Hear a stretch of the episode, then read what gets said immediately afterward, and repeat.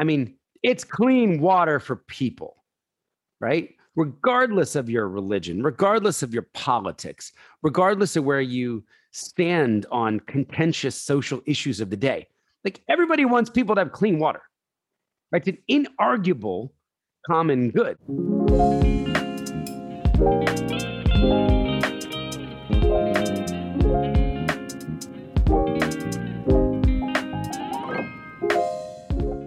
Hey there. Thanks for joining for another episode of Impact in the 21st Century, a podcast by Simbi Foundation, which celebrates the impactful work being done around the globe and shares the stories of the inspiring individuals who are behind it.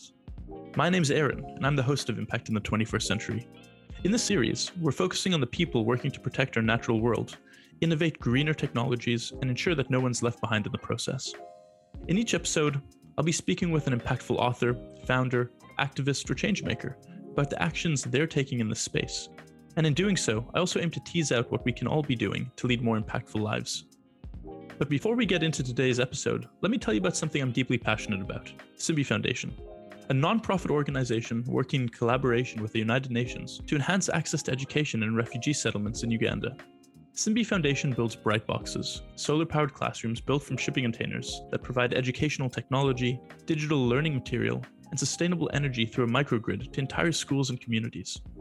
If you'd like to learn more, feel free to visit simbifoundation.org. And if you'd like to support Simbi Foundation and our podcast, we welcome you to follow us and leave us a rating to help more people discover the podcast. And a huge thank you to RBC for sponsoring this episode. And on the show today, how founder and social innovator Scott Harrison transitioned from nightclub promoter to founder of Charity Water, a global organization which has provided over 15 million people with access to clean water. And Scott, it is so good to connect with you. Thanks for taking the time to join. Thanks for having me on. This will be fun. So, how are you doing today?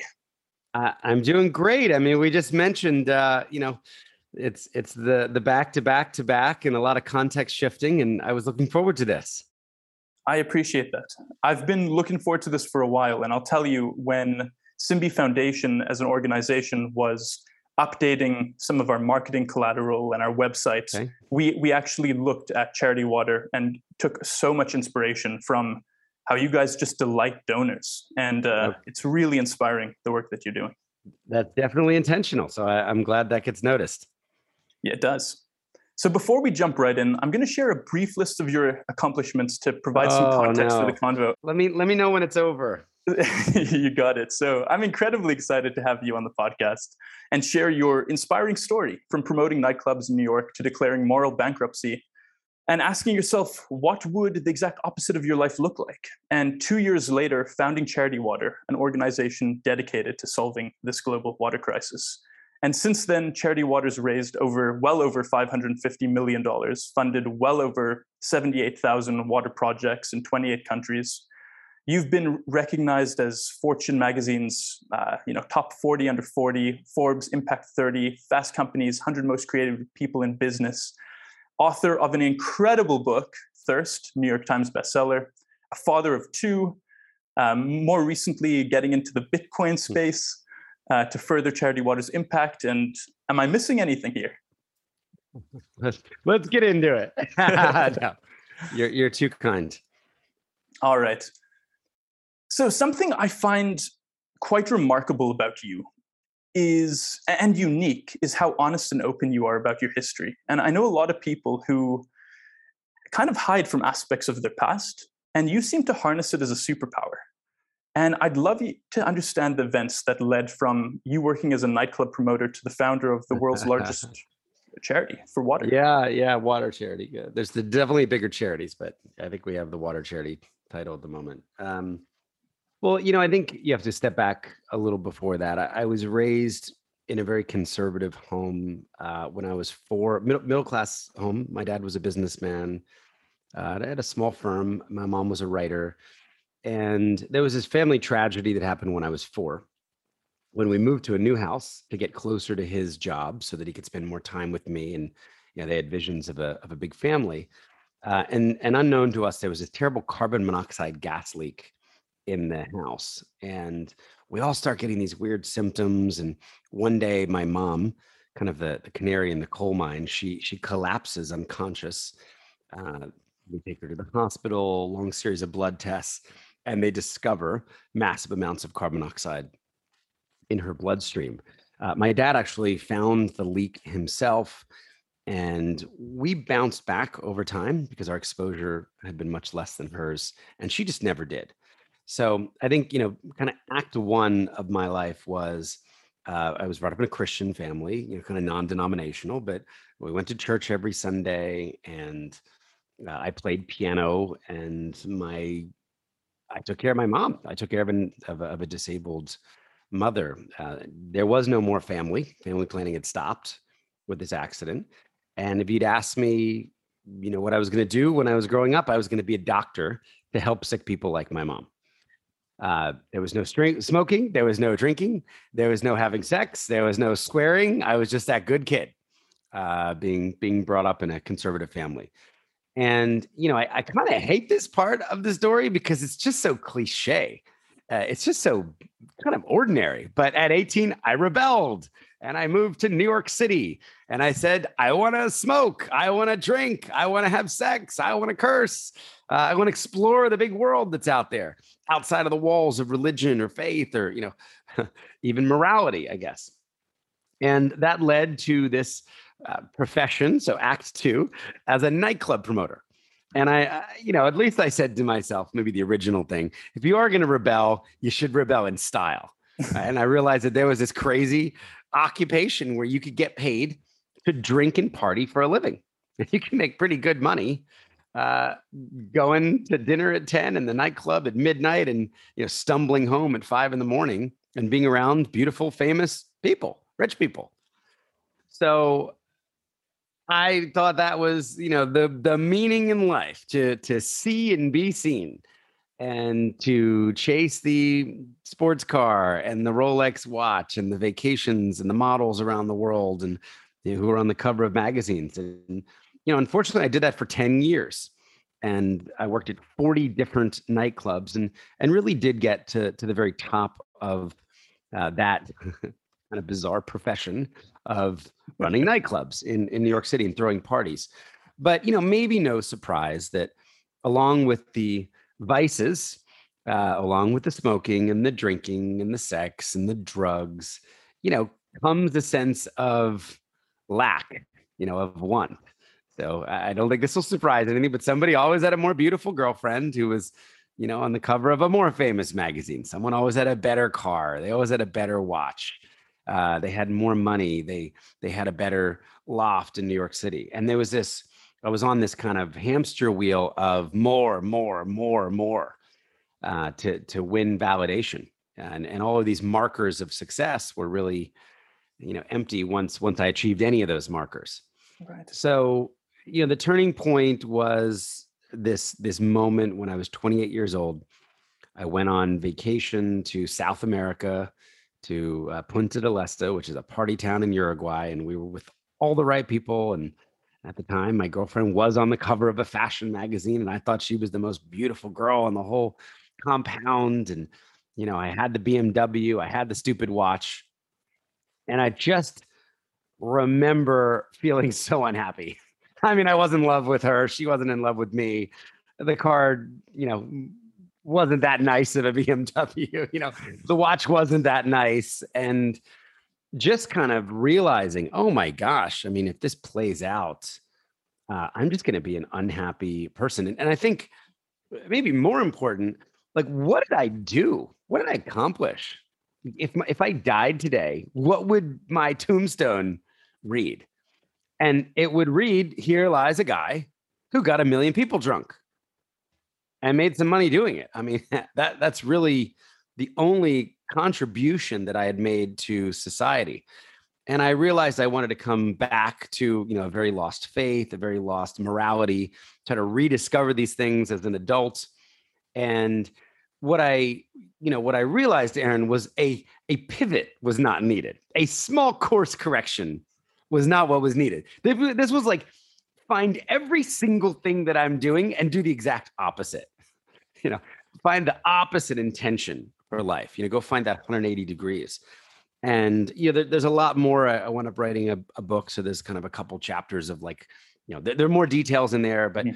long story short, if you if you fast forward six months, my big idea was sell everything I own and go serve on a humanitarian uh, mission for one Hmm. year. Kind of give one of the 10 years back to in service and see where that would take me. I really didn't know. You know, I, I wouldn't have said, "Oh, this is what I'm going to do for the rest of my life." It was just try it out, and that seemed pretty opposite. And that led me to war-torn Liberia, West Africa, uh, at the the near just at the end of a 14-year civil war, a brutal war that had been waged with children that left the country without electricity, without running water, without sewage, you know, without without a mail system. Hmm. And there was one doctor for every 50,000 people living in the country. And I was joining a mission full of doctors who had come from all over the world to, to try to use their skills to try to serve people who didn't have access to medical care, who, who couldn't afford it, even if they're even if it was available. And, and you were a you know, that- photojournalist with them? Yeah, yeah. So, and I was like, you know, I said to this organization, I, I'm a pretty good photographer as a hobby, and I'm a pretty good writer. You know, let me come and tell stories of the impactful work you're doing. And they did have this role, so it's not like it was completely made up. Um, but I think I also knew that I might be able to bring some of the people uh, from club life along for the journey. And I had an email list at the time of, of about 15,000 people, you know, back when open rates were, you know, what, 90%. So, you know, I, I, think I realized that maybe I could tell a new story with my life, and I could maybe even tell a new story to the same people I'd been getting drunk uh, for the last 10 years. So life changed so quickly. I quit smoking. I quit drinking. I, you know, later went back to. I I love craft beer and and wine, but you know, I, I did quit drugs completely. Um, I just kind of walked away from you know all of the vices of of my former life, and there was something really symbolic about walking up the gangway of a 522 foot hospital ship. So this is this is how the mission got its doctors in, a giant hospital ship and kind of sailing away from my old selfish sycophantic life into this new life with a group of doctors you know who are going to change the world and who are going to help people. So that really started act three uh, where I, I landed in liberia as this photojournalist with uh, on, on a hospital ship with 350 other people. And and then i just go back for a second year and it's really that second year that i discover the water crisis the water problem and I learned that half of the people in the country don't have access to clean water. And then I learned that half of the disease in the country is because people don't have access to clean water and or access to sanitation and, and hygiene. So mm, it's for me, it's kind of the root cause of so much of the sickness that our doctors are treating that we're putting the band-aid on. But you know, millions of people don't have water. So I really discover that connection between water and health, and then say, well, maybe I should go and work on this bigger global problem, which at the time there were a billion worldwide. We've actually made a lot of progress uh, as a sector over the last 15 years. So that was how I jumped into water. And, you know, uh, I was 30 at the time. I came back to New York City. I was completely broke. I was living on a closet floor uh, in, in Manhattan of a, of a friend's. And I just said, I think I'm going to try to bring clean and safe drinking water to everybody in the world and build a movement, raise awareness, raise as much money uh, as possible from you know from the poor, from the middle class, from the rich, and and try to build a machine that turns money into clean water in an efficient and transparent and sustainable way. And you know, boy, I mean, lots of challenges along the way, but you know, we'll, we'll raise a hundred million dollars this year. We'll help two million new people get access to Wow. clean water. And to be honest, Aaron, it's a fraction of what I think we should be doing. I mean, I'm deeply dissatisfied.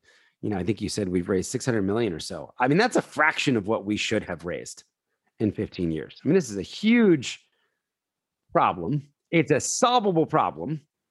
There's a lot of money out there, and we've only captured the imagination of, you know, what a, a couple million people, you know, to give 600 million dollars. So I really believe the best is yet to come, and the the opportunity. I mean, it's clean water for people, right? regardless of your religion, regardless of your politics, regardless of where you stand on contentious social issues of the day. Like everybody wants people to have clean water, right? It's an inarguable common good. So you're allowed to, you're able to build a huge tent. You can bring people who freaking hate each other, who would like disagree on any number of topics, but can come together and say, kids need clean water, moms need clean water, dads need clean water. So I, I you know, I'm I'm deeply dissatisfied with how little we have done at this point. I was encouraged the other day. I saw a 27 year stock chart of Amazon. And in the first 20 years, 7% of the value of the company was created. And in the last seven years, 90, uh, what was it? 93% of the value was created. So, like the first 20 years is just a flat line. You know, revenue's growing, sure, but just, you know, no market payout, no, and then boom, mm-hmm. you know, mm-hmm. because they showed up. So, I, I would hope that, you know, as we just entered year 15, that the best is is ahead. Again, there's a lot of extraordinary wealth that that could move from bank accounts, mm-hmm. uh, maybe from donor advised funds, and could save lives today. Could could help people in the most tangible way get access to clean water. So that's what I spend my time uh, trying to evangelize and, and trying to reach those people. I think your story is particularly relevant to a lot of people right now. Um, you know, COVID, work from home has changed life, and it's never been easier to to pick up a vice or to fuel a vice and this has been exacerbated in the the work from home era. And i'm you know from from vaping to porn to to drugs it, it just has never been yeah. more prevalent. And i'm wondering if you have any advice for someone who is struggling with this or who would like to shed it but is just having a hard time? Well again i, I really think uh, community matters.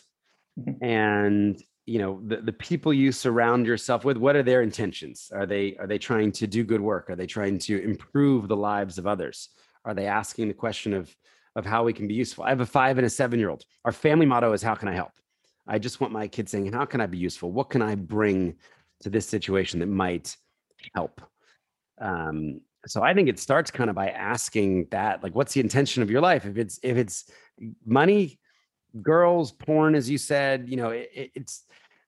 I mean, it just doesn't lead to satisfaction. I mean, I think anybody can tell you that. I think people even know that but it's i think they need a vision for their life you know? So maybe i would encourage people to go and try and find a positive vision for your life that doesn't lead you into this world of excess which just it, it really is is an emptiness you know at the end of it all.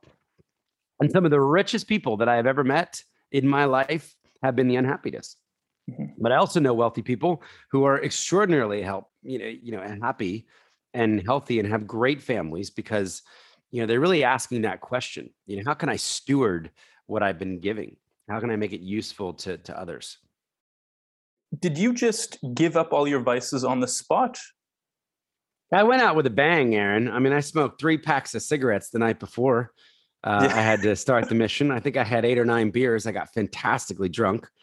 Uh, there were stories of me kind of surrendering my passport and just reeking of alcohol uh, but but I wanted, you know, I just think I knew I had to go go to cold turkey, and you know, I'm I'm a I'm a pretty extreme person. It's mm-hmm. it's easier to go all in than maybe to try to find the balance. And you know, I, am not saying I it wasn't hard. I mean, there was a mm-hmm. lot of Nicorette. There was Nicorette plus the patch, and you know, a, a lot of struggle. But I will say that it was easier in a way because my community changed you know, it might be a lot harder to quit drugging and drinking and smoking, you know, when you're out from midnight to three in the morning and everybody's partying. Mm-hmm. I was with doctors and surgeons. Okay. I mean, I was on a medical ship. Like nobody really smoked. Nobody was doing cocaine, you know, on a on a hospital ship in in West Africa. So the intention of the community was really just much more wholesome, more adult, mm-hmm. uh, healthier, and it it became a lot easier maybe to to to do that because nobody was pushing me back in the other direction. I want to get more into that, but you know, I love how you talk about this notion of what your tombstone might read. There, there's so many people who go into business today, and they're they're making money, and they're they're they're not negatively impacting people per se, but mm-hmm.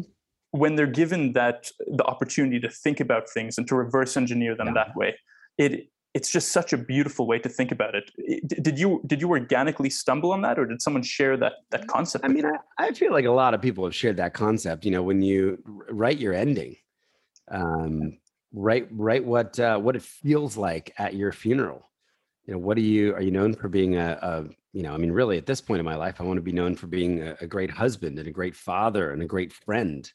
Uh, Charity Water is just one of you know the things that I would hope uh, my legacy would you know would include.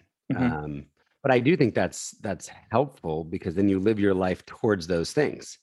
You know, making a bunch of money is not on my list.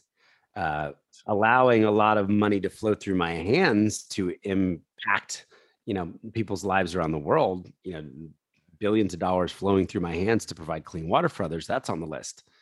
But you know, I think I, I think it's a helpful exercise to, you know, I actually find the funeral exercise better than than the tombstone. You can kind of Mhm. visualize, you know, as people come, are they sad? Are they joyful? Do they how do they celebrate your your life? I mean, is it is it a party atmosphere? You know, wow, my my dad or my grandpa or my mom or my grandma, they lived well. They lived with joy and with life and with generosity and you know, stories of how, you know, you were helped. Somebody was helped by that person. Um, and that's what I want, you know, my life to be about. It's interesting because you hear a lot of people think that they can't really start over or that they've studied something or gone in one direction and they've wasted a lot of time. And when I hear your story, I, I wonder do you think Charity Water, when it started, would have been as successful as it was if it hadn't been for your work as a promoter for those 10 years?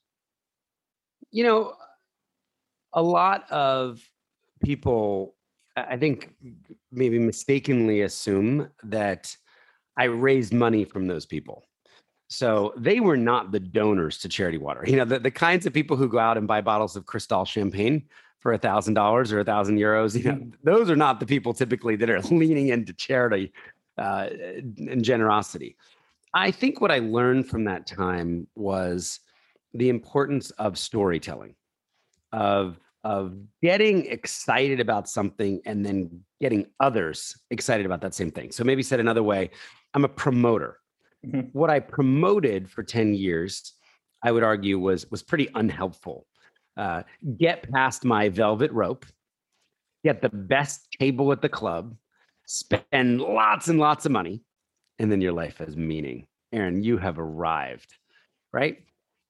What I've been promoting for the last 15 years is hey, Aaron, if if you are looking to use your time and your talent and your money, your resources uh, to to improve people's lives, both in your in your your neighborhood and and around the world, you know, your time and your talent and your money. If you're looking to end needless suffering, and say, hey, how, how can I be a part of you know the flourishing of others?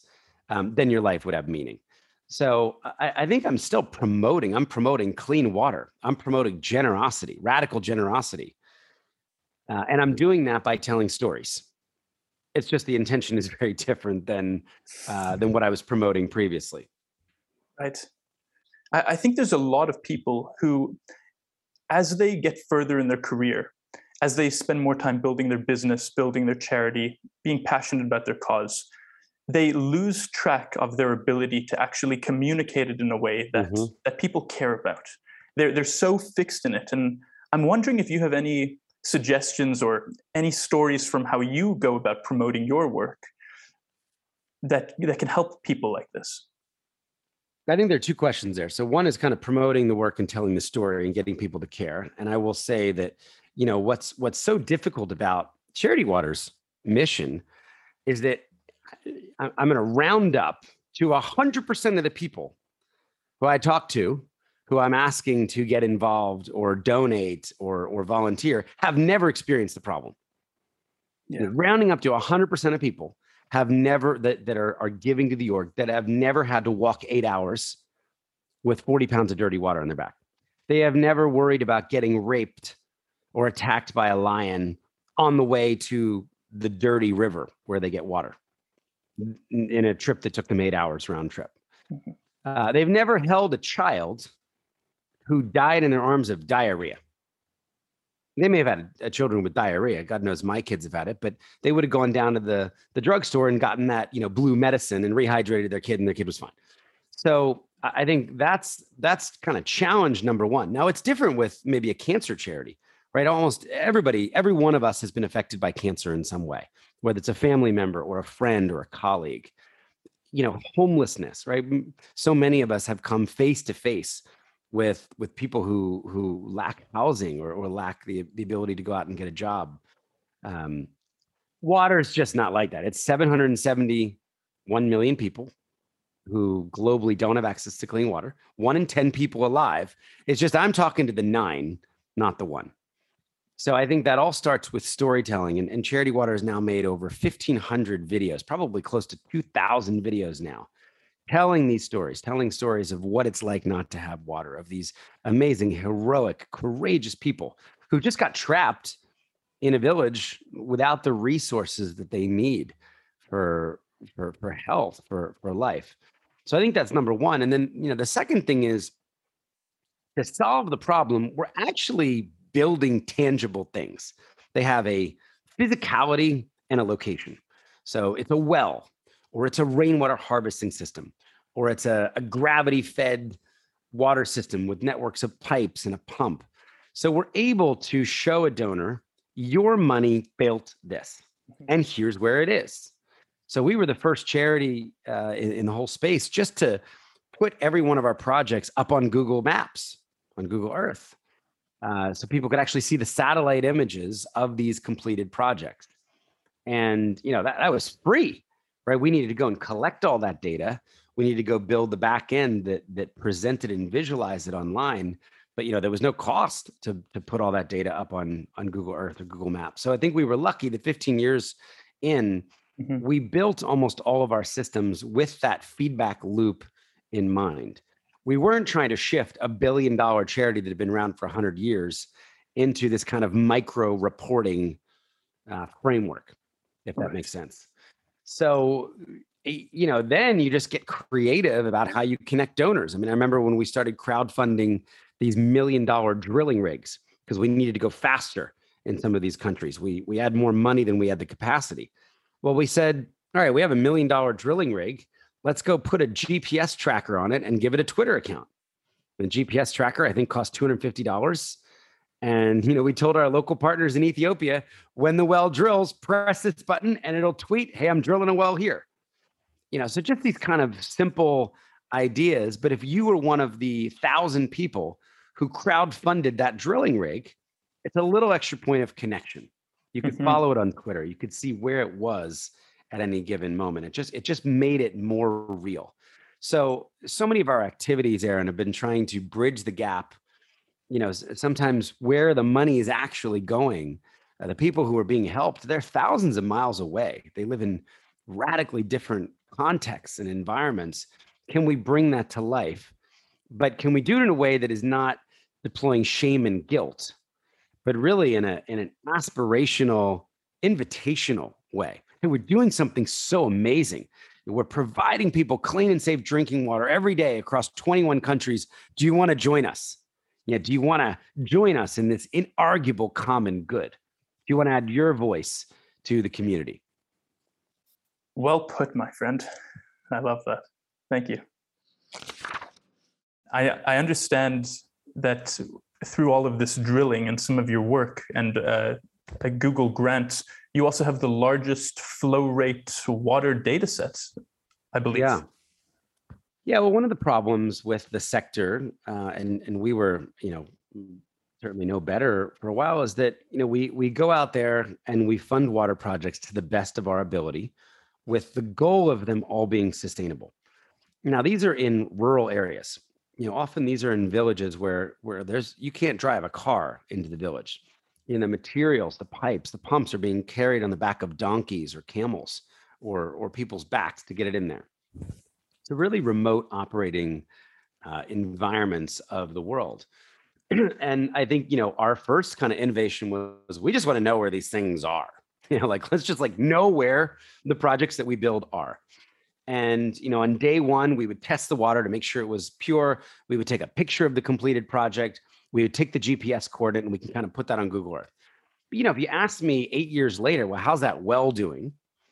Well, we don't know unless we go and visit it, and we have thousands around the world. So, you know, about six years ago or seven years ago, and in the the dawn of the Internet of Things, right when mm-hmm. Nest came on and you know Ring and you know alarms, like we could kind of the connected home. Mm-hmm. We just said to ourselves, well, could we connect a well to the cloud?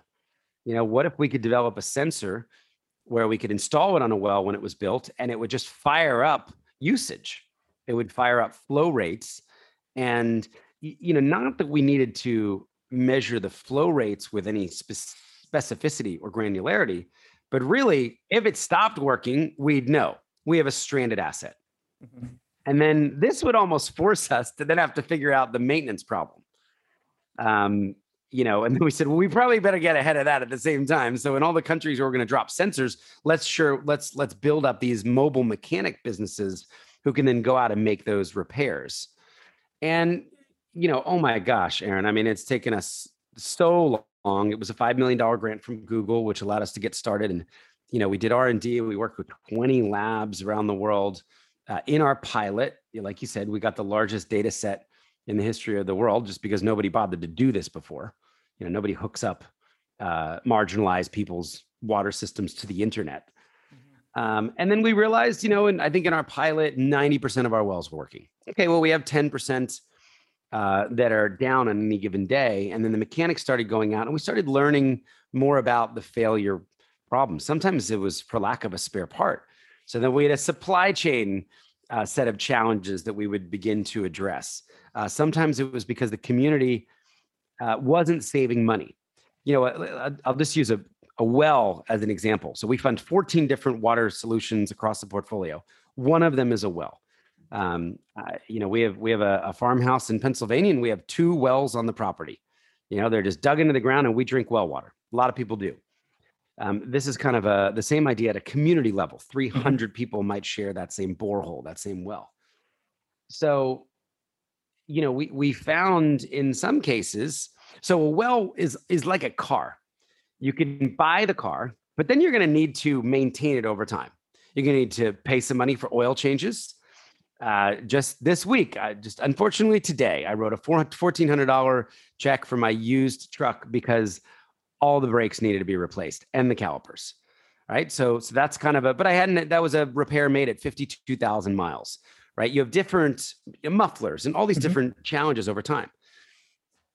I had the money, uh, you could argue, saved for that repair. You know, I had counted the cost. I bought a used truck and I knew that this would happen. So that's one of the big things that we need to do to be successful in each of these communities is to make sure post implementation that the community is collecting that money. It can only be $61 to change some of the parts out, the ball bearings, the wear and tear mm-hmm. on the well, and that could that could even be 2 or 3 years later.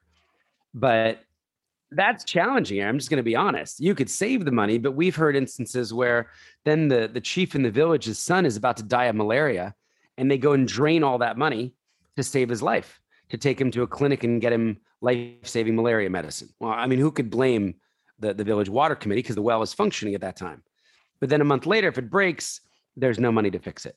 So charity water is just we're, we're trying to solve all this, and we think it all starts with the knowing, the knowledge of functionality that then allows you to address the myriad challenges post implementation. I will say we have a team this week. I just talked to them a couple hours ago in Uganda, and they visited a charity water well built 12 years ago that was benefiting the whole community. Clean water flowing. They, they pumped it today. Uh, this well cost, you know, if, if it costs ten thousand dollars, you know, you're looking at nine hundred dollars a year. There are 300 people in the village, and what was so cool to them was they met all these kind of kids who were eight and 10 and, and you know, and 12. None of those kids remembered the dirty water. We remembered it. Mm-hmm. We were there 12 years ago. we knew how disgusting and brown and viscous. We knew that that was killing the children of that village. But now you have this whole generation of kids growing up. And, and what was interesting is that the old people in the village are like yelling at the kids not to spill water because they lived through, you know, they realize what a, a precious asset Mhm. this is, what a fragile resource this is. The kids are like, well, all I ever knew was this well, and every single time I pumped it, tons of water splashes out. So, you know that that all all that to say, it's so important, and we think you know the use of technology, the use of sensor data is is one important piece in that. But you know, then there's a whole lot of stuff that needs to come after you know to to make a successful long-term project and we're we're investing millions of dollars in that you know much of it in r&d So just to, to make sure I understand, when uh, when you put a, a well or a different type of or one of these 14 water collection or catchment systems into a community, is is the community generating revenue through that process or, or saving money to pay for future installs? yes no n- they're saving money to pay for the ongoing maintenance of that Okay.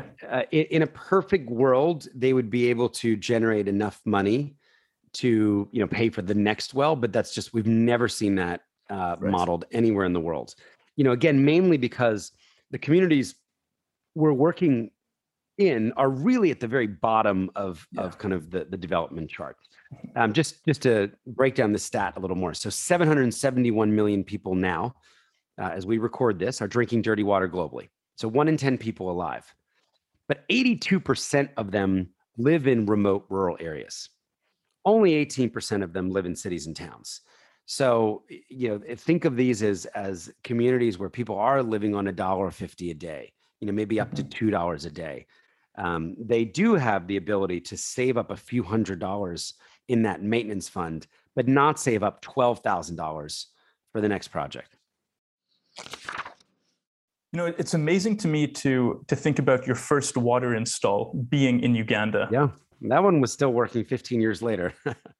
and I, I want to get there in a, in a moment but something that i find quite remarkable about charity water is you're the first charity i've interacted with that feels like it's run like a for-profit um, that delights its donors or, or customers um, and reports with the type of transparency that you usually see at a, at a board and sharehold level with a, with a rigorous for-profit tech company has this always been how you've operated and and why is that Well, I think part of it, Aaron, was I didn't know any nonprofit people. I had no nonprofit experience, and I didn't know any philanthropists or or foundation, you know, people in the foundation world. So I just knew everyday people, and they worked at MTV at the time, or Sephora, or Chase Bank.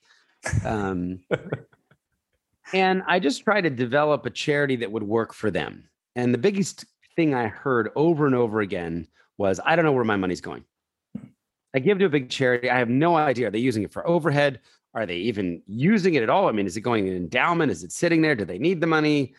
There was such an idea that when they give, and I won't name any of the big orgs, but I think, you know, you could probably come up with three big names right now and say, well, if I gave to these orgs, which I have during an emergency, I just have no idea. You know, they, there was a general marketing like we're here to help and we're going to go and respond to this disaster, but but not a sense of connection to the actual donation. So hearing that, I I I, I believed that the pie of givers could be significantly grown if people knew number one, how much of their money would go to solve the problem, to directly solve the problem. In our case, building water projects that delivered clean water. And number two, that they could see a tracking or a, an impact of that. So I- really just started with those two pillars and said, okay, well, can I create this 100% promise? Can I create a business model where I can promise that in perpetuity, 100% of every dollar, you know, euro, uh, right, coming in, pound, whatever, like goes directly to build these water projects and in a separate bank account, a, a bank account that we will audit separately, will raise all that nasty overhead money separately. The staff salaries, the office costs, the flights, the phone bills, the toner for the copy machine, that'll all come out of a separate bank account. And I, I really believed that I could find people who could get excited about funding the overhead costs, a smaller group of entrepreneurs, of business leaders, of builders, uh, who, if we treated them like investors, almost like venture capitalists, um, they would realize how powerful this 100% model would be to offer to the general public. So 15 years ago, I opened up two bank accounts, and I think there was a few hundred dollars that we started each bank account with, or a hundred bucks, I can't remember. Um, but but we have kept those distinct, separately audited now for 15 years, and uh, it, has been challenging. And you know, I, I, write about in the book like on these times where we're almost insolvent, but we never touched the public's money, and then something amazing would happen, and somebody would give radically to the overhead side. You know, today it's a lot more sophisticated at scale. We have 129 global donors who fund the overhead and they're giving they're they're giving starts at $100,000 a year for the overhead. So these are high net worth families and and some of them are the founders of Spotify, Shopify, Pinterest, uh, you know, WordPress. Like, you know, a lot of them are entrepreneurs who have built something themselves and realize that you need the very best people to build something great. And they love paying for the software engineers' salaries. They love paying, you know, for the water programs experts. That's allowed us then to invite millions of public donors in with that 100% promise. And I think that's been a real part. And then step two, because money is not fungible, we can track it in various ways. Right? We're not stepping on the public donations, and we could say, you know, on some of our uh, revenue streams, like your six dollars went to this well in Malawi. It costs eleven thousand six hundred twenty-nine dollars. 317 people live here. Click here to look at the satellite image of that completed project to a donor who gave $6. Incredible. But we kind of built that in at the very beginning. You know, it's very hard to imagine advising, you know, a huge uh, charity to kind of lean into that in such a radical way. Um, it, it's just hard to, to, to steer a big ship, mm-hmm. you know, in, in that direction. Take me back to the first install? How, how, do, how do you go from throwing your first event to, to actually building your first well? Yeah, we have to find somebody who knows how to build a well. So I flew out to Uganda to find people who knew how to build wells. And where in Uganda?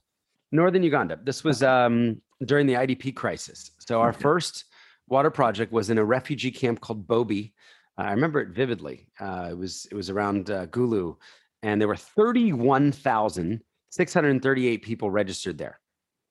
I think they had, I think they had four wells, six wells. They should have had 300 for that amount of population, um, or, or 200 for that. So I found uh, a, a, local well driller. They were called Joy Drilling, and they said, if you give us this much money, um, again, this is so so many years ago. I don't even remember the economics. We'll drill a well, and we'll send you back the pictures and the proof. And then we did, and they drilled the wells, and then we jumped on a plane and we went to go visit them.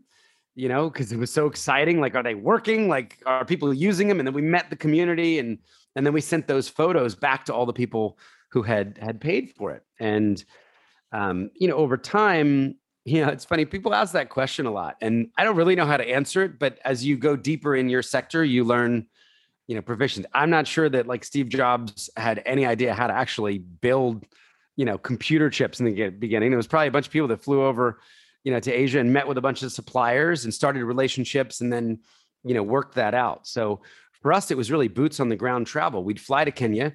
We'd say, who is involved in the water space. We'd go meet with seven organizations and we'd say, these two are awesome. These two are really not so sure about, and these two maybe later. And then we would build those relationships. We would pilot. Uh, we'd go back. We'd check on the work, and then you know you're building relationships. And Charity Water now is in a position where we're we're intentionally trying to scale our partners uh, across 21 countries. We're doing a huge partner summit. Uh, we we now employ over 1,500 people around the world working on water, you know, throughout these these countries. We indirectly employ that. We pay their salaries through the local partner organizations. And we're now starting to bring everybody together for knowledge sharing and actually get more drilling rigs into the field so we can increase kind of the absorbative capacity of the water sector to make way for more funding. So, you know, you, you have to do a lot uh, mm-hmm. in, in this space. You've got to get people to care. You've got to raise money. You have to deploy that capital efficiently. Uh, you have to then, you know, provide feedback on on that to to your donors. Yeah. So for a community that goes from no water to water, what sort what sort of impact do you see? How do you see it changing a community? Oh my gosh! I mean, I wish we had more time, but you know, we well, water means health. Uh, a community that has clean water sees immediate health benefits. There are 26 diseases you can directly track to bad water. So the incidence of those diseases plummets. I mean, we've seen 82% drop in diarrhea, you know, uh, uh, among kids under five in some of this. It's literally saving life. So there's a huge health impact. You know, maybe maybe mm-hmm. not surprising. Um, if we had to go drink from swamps in our backyard, we'd be sick. We would have diarrhea. We would have dysentery. We would have many of these diseases. We'd have parasites or worms. Number two is really education. And we we many years ago got involved in building water projects at schools. And then alongside those water projects, latrines, toilets, realizing that to get teenage girls to attend school, they needed water and they needed a bathroom. Mm-hmm. And in fact, many of them would stay home, you know, that four or five days every month uh, and try to go to school. But you know, they're not going to school with no no water and sanitation, and then they would fall behind in their studies, and you know, they, they would go back to doing the household chores and carrying the firewood or the water anyway. So we realized there was a huge, uh, we, we could make a huge impact on education, not by just providing clean water at schools, but also to, to kids in their communities. You know, the third, I think, is time. And that's so 40 billion hours are wasted in Africa every year just by women getting water. That was the stat, you know, when I started Charity Water. Uh, I'm sure it's come down now, but you think about the the waste of time, you know, that a six hour daily journey is to get dirty water. And it's not it's not five days a week. You know, you don't get the weekends off. Uh, if you take the weekends off, you don't drink water. Your family goes without. So when we're able to bring clean water close to the home, you're also giving, you know, millions, uh, hundreds of millions now of hours back to women that then are able to turn that time into productive uh, income generation, uh, mentoring of their family, spending more time with their kids, kind of you know leaning into community development. So it's really the gift of time as well, the gift of health, the gift of education, and the gift of time, and you get this kind of big transformation that all starts with with water. Scott, thank you. I, I, know you got to jump, but it's been an absolute pleasure speaking with you today. Thank you so much for taking the time and sharing your incredible story. And I just want to make sure that our audience follow Charity Water on social media and visit their website, charitywater.org. And I really look forward to continuing the conversation. Well, thanks for having me. And, and listen, you know, uh, if, obviously charitywater.org is a great place to go, but people can also check out thespring.com. And we've got an awesome video there uh, that's gotten like 70 million views. So if you just wanted to see some of the images uh, or learn more about you know our, our community or joining our community um, now across 147 countries, thespring.com is probably the best place to go. And um, even just watching and sharing that video helps.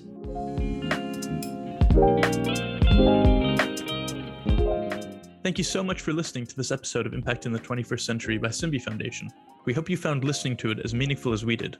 If you enjoyed listening, please consider subscribing to us on whichever platform you're listening from, and leave us a review or a comment to let us know your favorite moment. Or feel free to recommend a guest for future episodes.